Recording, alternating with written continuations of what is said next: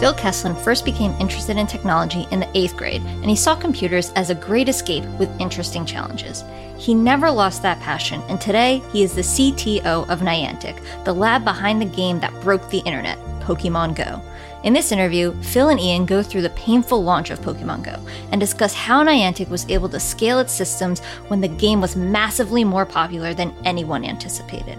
Plus, Phil details what he loves most about augmented reality, which is its ability to open up new avenues of discovery in the real world by getting people up, active, and engaged in what is happening around them. Enjoy this interview. This podcast is sponsored by the Lightning Platform by Salesforce. Salesforce just introduced the Lightning Platform Mobile, the low-code mobile app development platform that empowers anyone to easily build, publish, and manage AI-powered mobile apps for employees and for customers. Find out more at salesforce.com/buildmobileapps.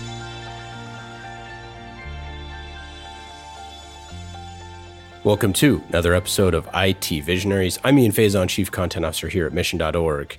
And we are in a secret, but not so secret, location here in Sunnyvale, California. Phil, how's it going? It's going pretty good. I don't know how secret it'll be when a train goes by. Yeah, exactly right. So we are going to get into all things gaming today, a little bit about your background and how you became CTO, and some of the things that you're working on. But first, how'd you get into technology? Probably 8th grade. Some friends of mine, their dad bought a Commodore PET. I just remember that little rectangular keyboard and just playing around with that. I wrote my first assembly language program, translated his Star Wars game into something that would run on a Commodore. That was kind of my first effort. My dad went out and bought a Commodore 64 and a VIC-20 and a Commodore 128. Like the total Commodore house, had a Fairchild gaming machine. I just thought it was fun to play with. It was great escape, being a shy kid who didn't really spend much time with other people. Interesting challenges. So, do you think, flashing forward to, your current role, tell us about like what technology looks like and what it's kind of like to be the labs behind, some of the most popular, games in recent memory, with Pokemon Go obviously being the absolute smash hit that it was. What does technology look like? That's a very broad question. I think for the company, technology is a tool to motivate people to. I mean, we have this mission for our company. It's sort of my guidepost, is finding ways to get people outside, exploring the world around them, get a little exercise, and doing it in the company of other people. And for me, finding ways to get technology to create that motivation is really the key for what I want to do, and hopefully what the people in this company want to do as well. And what was the second part of your question? Yeah, I mean, just what does your team look like? What does the roles and responsibilities as CTO look like? Are you working in-house? Are you working on product? Are you working on a bit of both? A little bit of everything. My role in the company is to run the engineering organization for most of the company. We do have a studio in Los Angeles with Seismic Games we acquired last year, but all the rest of the engineering organization reports into me. That covers everything from corporate security, production security, game development, infrastructure for games, the whole AR platform, and the real world platform. For me, that's pretty much everything. So there's some really cool uses of AR and VR out there. And I would say, I guess I could pop this over to you. I'd say one of the most, if not the most successful pieces of technology leveraging this of all time at this point was Pokemon Go, the most mass adopted use of this technology. How do you see like the current state of AR and VR and kind of how you all are helping to really like shepherd this this extremely huge, kind of seismic shift in how we can leverage technology, especially to be outdoors, which is something a lot of people have not tried to do in the past, and that's really exciting. Right. So I'm not a big fan of VR. It's just my nature. I just don't like it that much. I was around. I was working at Silicon Graphics when the first VR wave happened and watched it fizzle out. Yeah. It just wasn't compelling enough. I mean, compute has caught up to the point where you can make something that seems a little more real, but it's still not real enough, which is why, at least for me, I've never really been a fan. I just think that when you look outside, people talk about taking away the real world and replacing it with something different. I think the real world is a pretty magical place, so I'd rather let that come through. So AR has always been kind of the area that made the most sense. For us, I think the AR piece is less about, you know, pasting advertising all over the place. It's more about creating a delightful experience that, again, motivates people to get outside and really explore the world around them. Well, I know that getting people off the couch is a hard thing to do. Yeah. One of the most surprising things, and the thing that actually really touched me the most, was after we launched Pokemon Go, seeing people walk around my neighborhood, whole families, instead of, you know, camping out in front of the television or the kids going off and doing something different. They actually got together, walked around for an hour, hour and a half, every single night for months. And that was awesome. Seeing kids in the playground again, that was something I hadn't seen in a long time. And that was great. I guess we did a pretty good job at motivating people to get outside. The state of AR, I think it's got a long way to go to really create that unobtrusive type of experience that I think people really want, but I think it's coming, and I just want to make sure that this company's ready for that particular type of experience when it does arrive. You spent some time at some really cool kind of classic Silicon Valley companies. You mentioned, you know, SGI. You spent time at NVIDIA, at Google.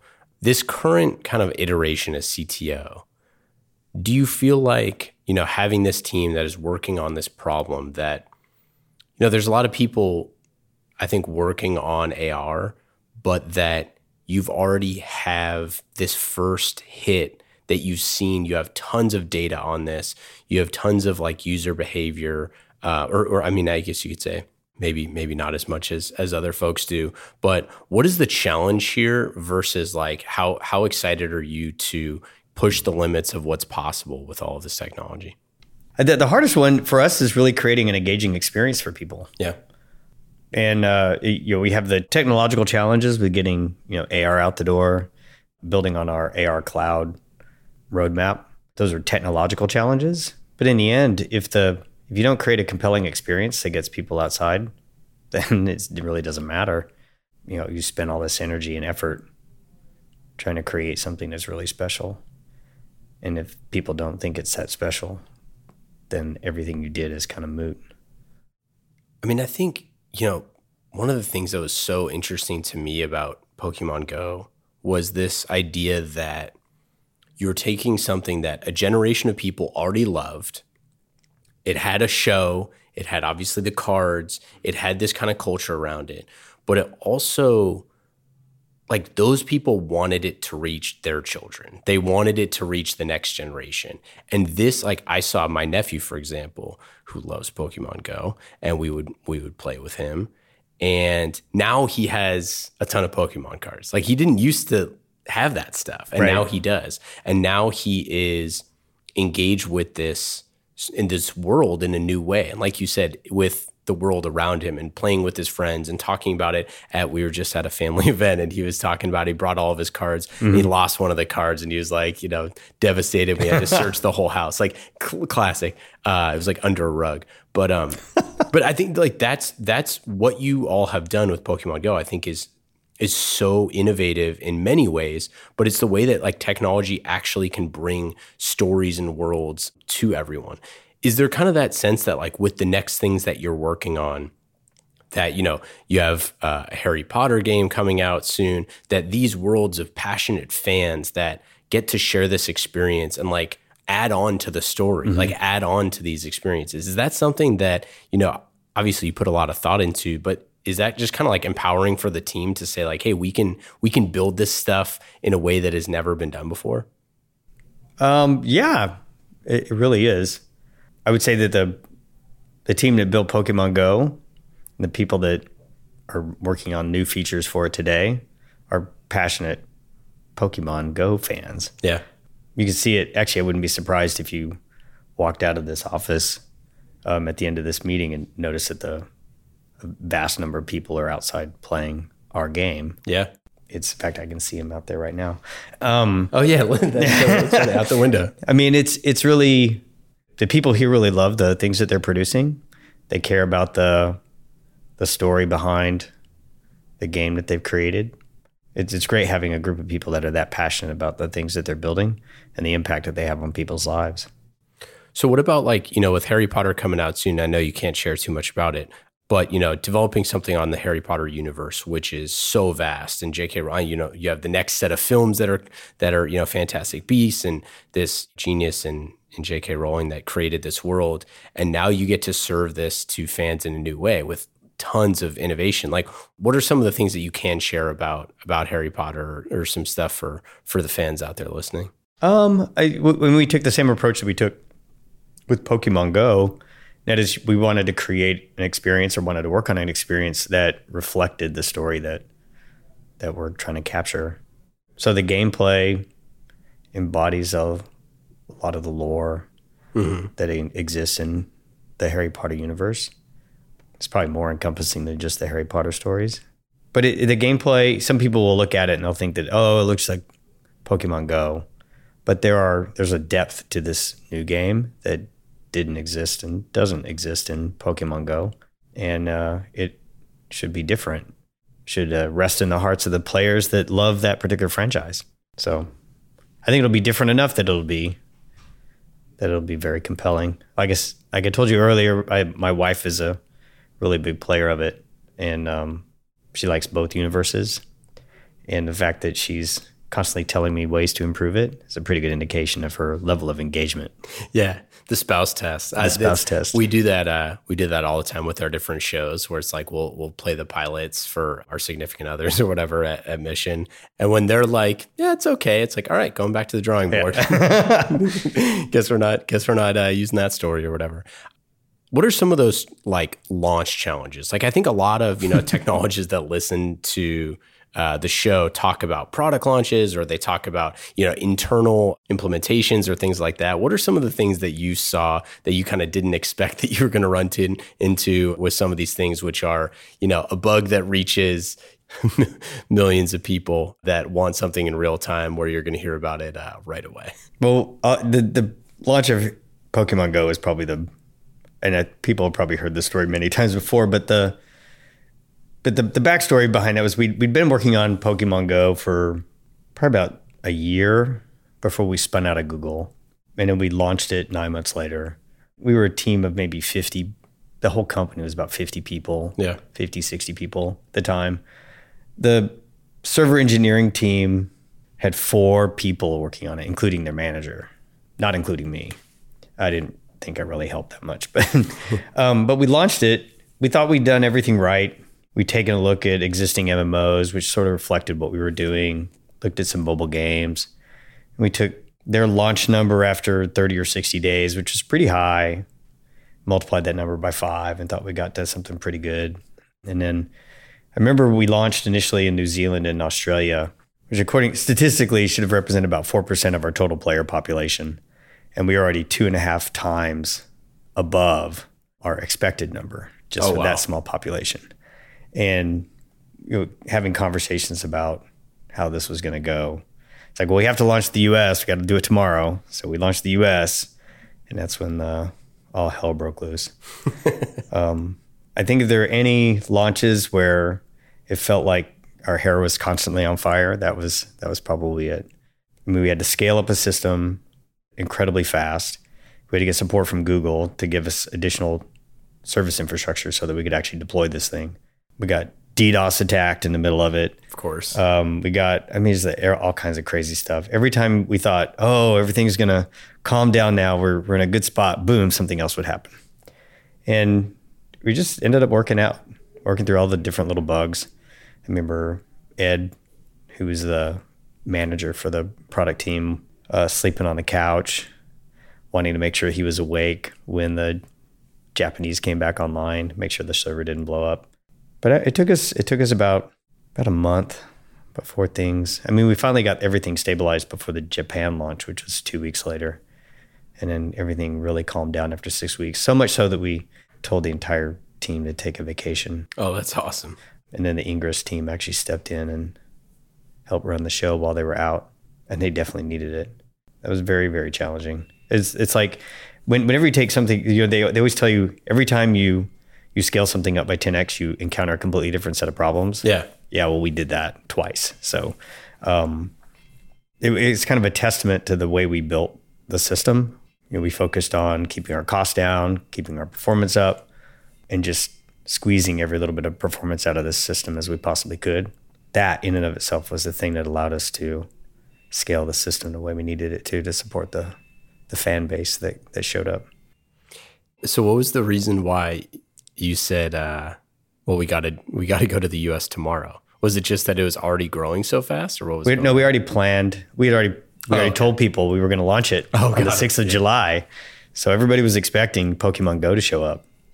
And if we missed it, that would have been pretty bad. I mean, nothing was broken. When we launched in Australia and New Zealand, everything was functioning fine. We knew we were going to get much bigger, but we didn't know what kind of problems we would have until we actually launched the U.S. So what was that level of, what did that scale look like? I mean, and I don't know if you can share numbers at all, but you know, you're talking about, you thought you were going to launch to X, you know, which is 2.5% of what the total amount was going to be. And then it went to what, or what did that look like? Well, we said some of the numbers publicly, millions of requests per second, tens of millions of simultaneous active users, and hundreds of millions of monthlies.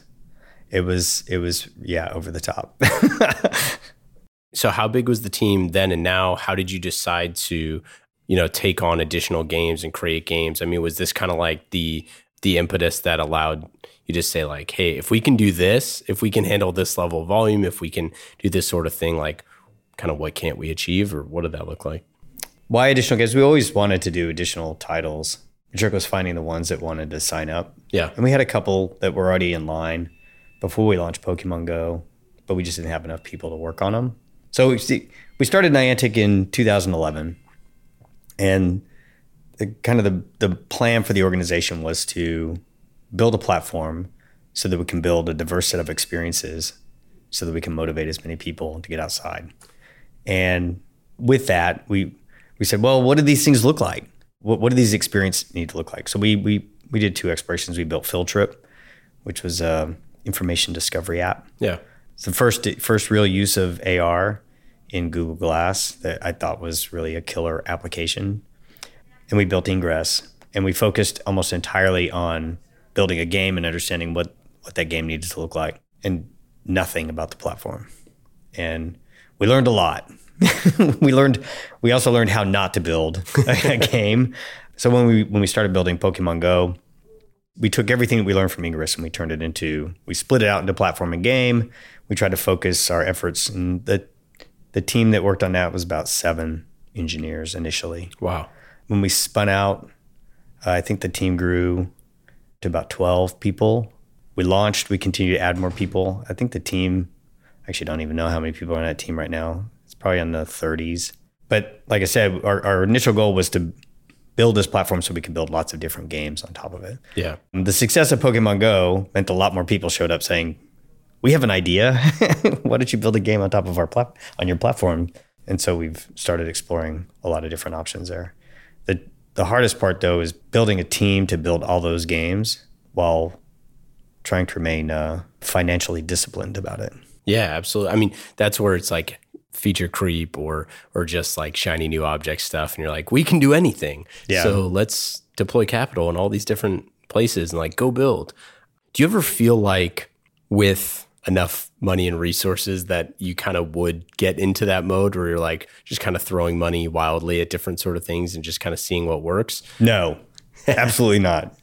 I mean, we definitely have a certain, John and I have been through, John's been through a couple more startups than I have. He and I started Keyhole back in 2000, and we had some pretty rough waters. Yeah. I mean, I remember going into people's offices and telling them, "We don't have any money. I can't pay you this month."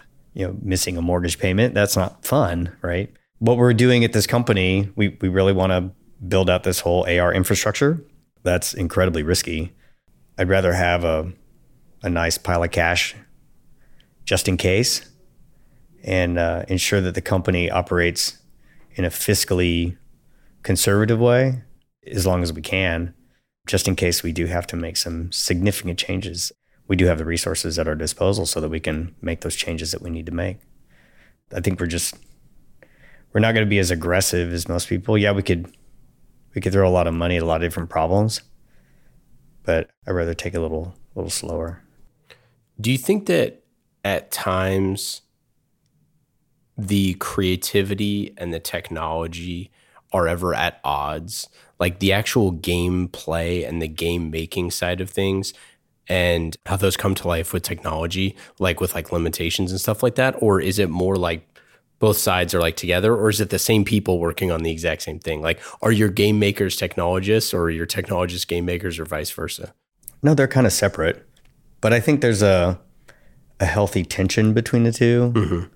It's interesting that the AR feature in Pokemon Go actually grew out of a change that was made in the infrastructure that John, the CEO, thought that our compass was screwed up. It didn't point in the right direction most of the time, or the where you were currently located was kind of messed up. So one of the engineers rewrote the pointing logic. And when he did that, it enabled us to use the camera, which we hadn't done before. We thought it was never going to work because the phones didn't actually do it properly. And one day, one of our tech artists came in and turned the camera on and implemented a little battle scene. And it was remarkable. When we saw it, it was like, okay, we got to put this in. So I think it's like a healthy, yeah. The art team wants to take it in a direction, the product team wants to take it in a direction, technology doesn't currently support it. We end up pushing the technology in order to support that. And then it enables a brand new class of features. So for us, it's more about communicating across the different parts of the organization so that design wants to push technology. Technology wants to deliver on new features that the games actually need. And some of the challenges we face are actually can feel overwhelming at times. Yeah. And we did the Neon demo. I don't know if you've seen that. No, I haven't. It's a shared multiplayer game that we built for a demo day last year. There's a whole lot of technology that sits underneath the hood in that thing. It just makes it look effortless. And in the course of about 2 to 3 weeks, the design team was able to take that core technology and turn it into a demo that's actually really, it's fun to watch and fun to play. Yeah, that's super exciting. I mean, the idea that you could take this piece of technology, what could you build into a game for that? Like what type of things could you add to this? For us though, we try to think about ways, like I said, almost sound like I harp on this a lot, but our mission is our driver, right? Mm-hmm. So what can you do to motivate people? What are the things that really make people excited to do these things? And social gameplay is fun. Yeah. And if you can create an experience where the experience is shared with multiple people, it's even more fun. So Neon is like AR dodgeball.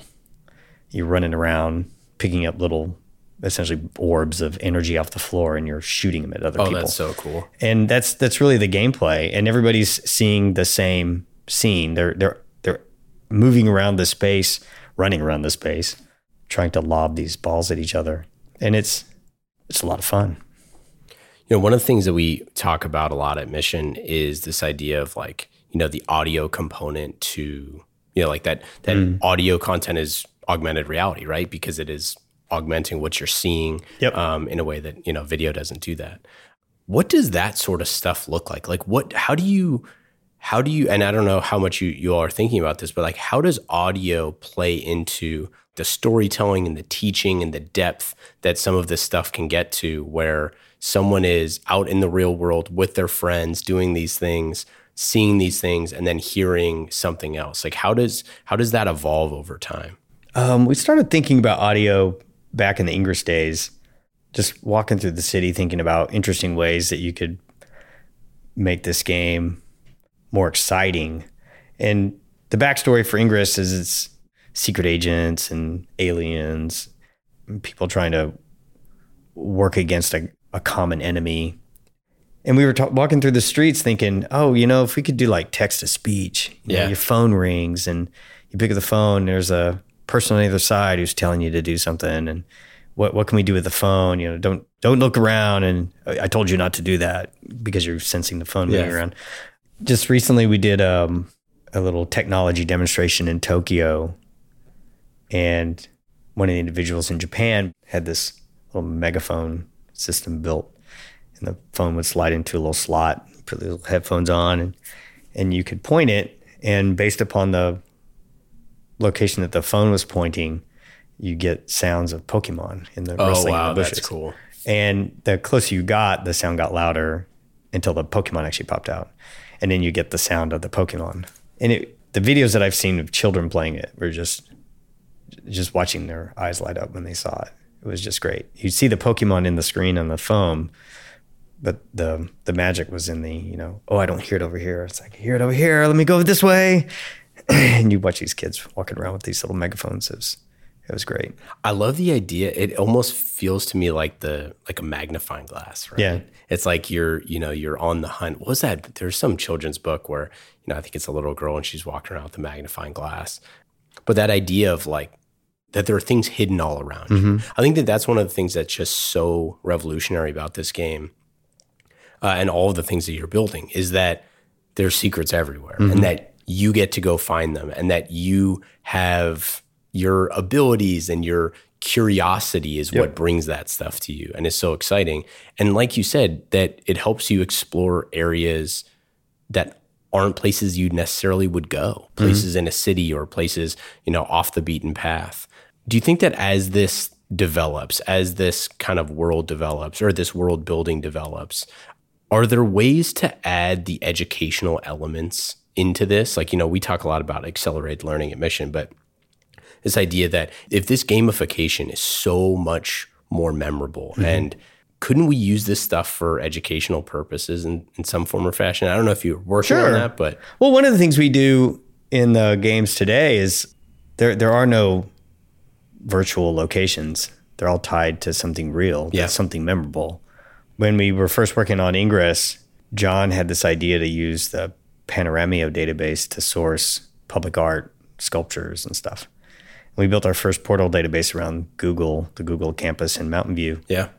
I just remember walking around campus saying, oh my gosh, I've never seen that sculpture before. Yeah. And I've walked by it probably 150 times.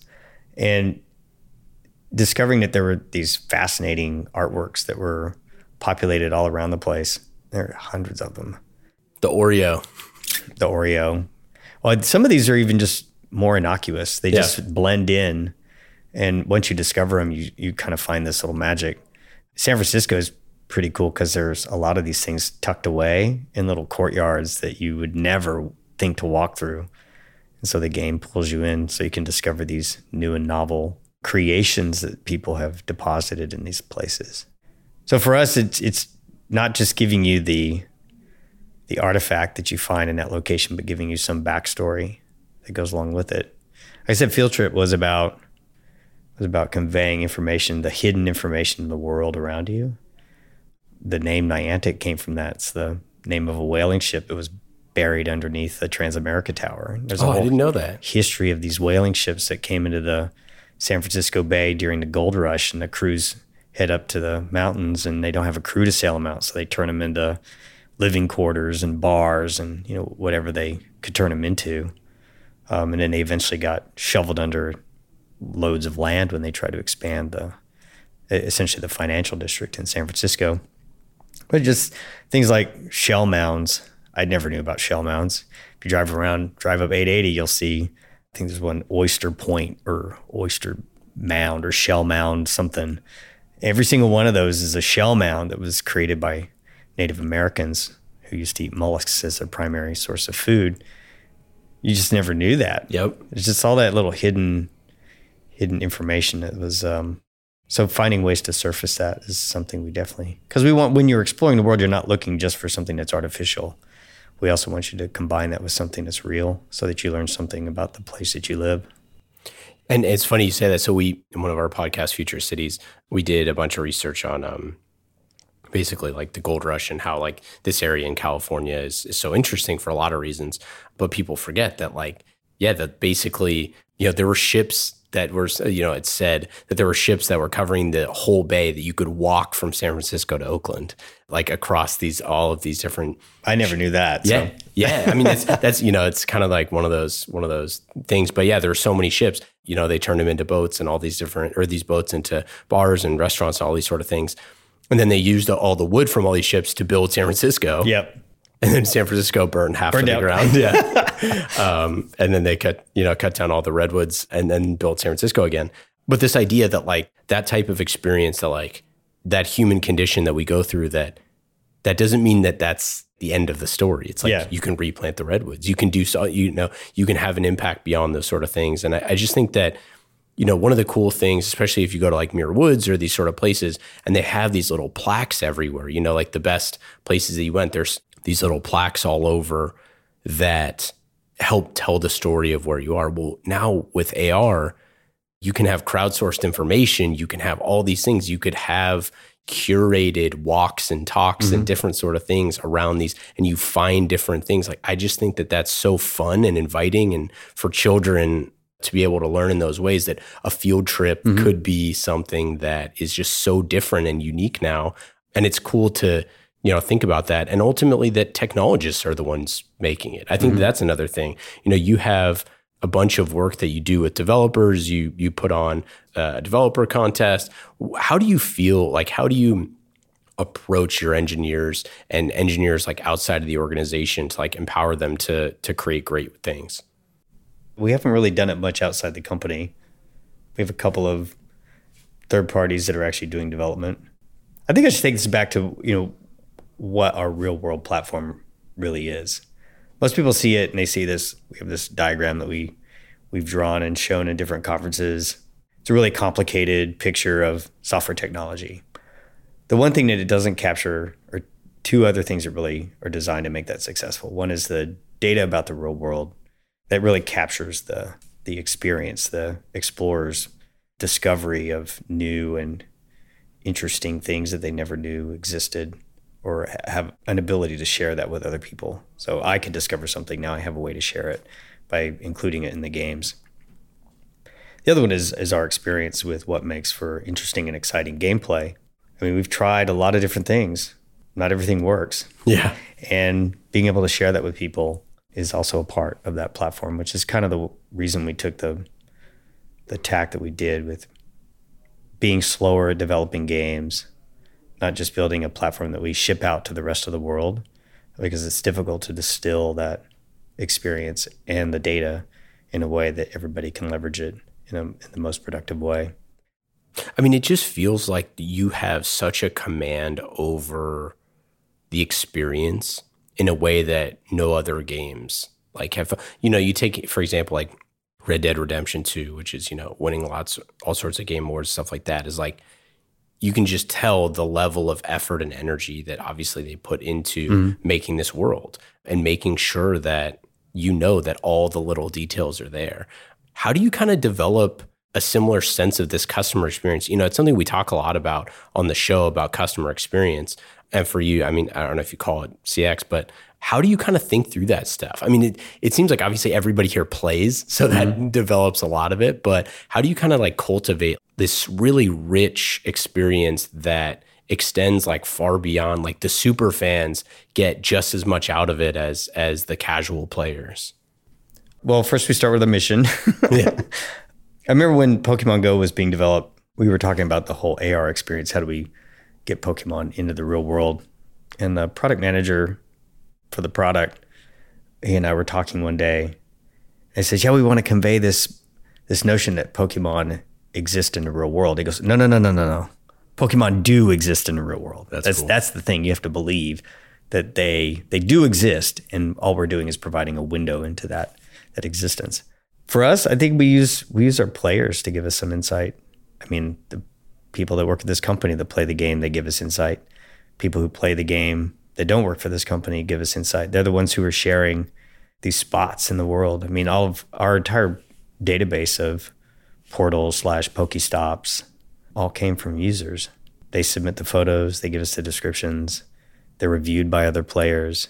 I mean, all of that is players contributing to the game that they want to play. So I think we're just trying to include them in the process of building an exciting experience that motivates them to get outside and get a little exercise and have some fun with other people. All right, let's do some lightning round questions. These questions fast and easy, just like the Lightning Platform from Salesforce. Number one, what app are you using on your phone that is most fun, other than your all's? I think my phone is a utility device, so I don't really have that many fun games on it, other than the ones we build. Do you have a favorite podcast or recent book that you've listened to or read? Podcasts that I listen to on a regular basis are Reid Hoffman's Masters of Scale. So good. Do you have a favorite vacation spot or one-day getaway in the Bay Area? I don't like one-day getaways, but for us, we live in San Jose, so going to San Francisco is usually pretty fun. How about, what do you do for fun? I climb rocks. Oh, yeah? Yeah. Did you watch Free Solo? I have watched Free Solo. I cried at the end. It's holy moly. It's just very emotional for somebody who's done some of the routes that has been close to the route that he actually climbed, seeing what he's done and knowing the potential impact of him screwing that up. Yeah. It was very emotional. It was wild. My brother-in-law is from New Zealand. He climbs as well. And watching it with him was like watching it with like different eyes, you know? Tommy Caldwell said it in the show that people who don't climb watch this and they think, oh, wow. People who do climb and watch this like, holy crap. Totally. Yeah. Thing you're most excited about with AR going forward? The opportunity to create truly delightful and magical experiences that fit with the world around them. You know, being able to walk into a park and have a Pikachu peek out from behind a tree, and then hide back behind the tree and then run around the park bench in a way that seems very, very realistic. That gets me excited. Last question. What is your best advice for a first-time CTO? Oh, don't launch Pokemon Go. Best advice, build a great team. And my first-time CTO job was at Keyhole. And we had there's some rough patches in there, aside from running out of money a couple times. But the team that we built, the 4 or 5 of us, was pretty spectacular. We built an amazing product in about a year that lives on in Google Earth. So that's pretty wild, man. Well, Phil, this has been awesome. We will be on the lookout for Harry Potter here very soon. Super excited for that. Any other final thoughts or stuff to plug? Well, yeah, keep your eyes out for Harry Potter and just go outside. Have some fun out there. Not sitting on your couch. Feels a whole lot better. I love it. Thanks so much. Yeah, thank you.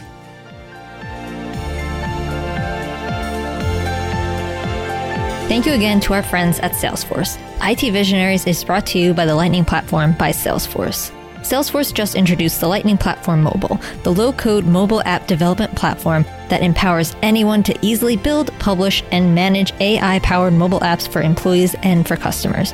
Find out more at salesforce.com/buildmobileapps.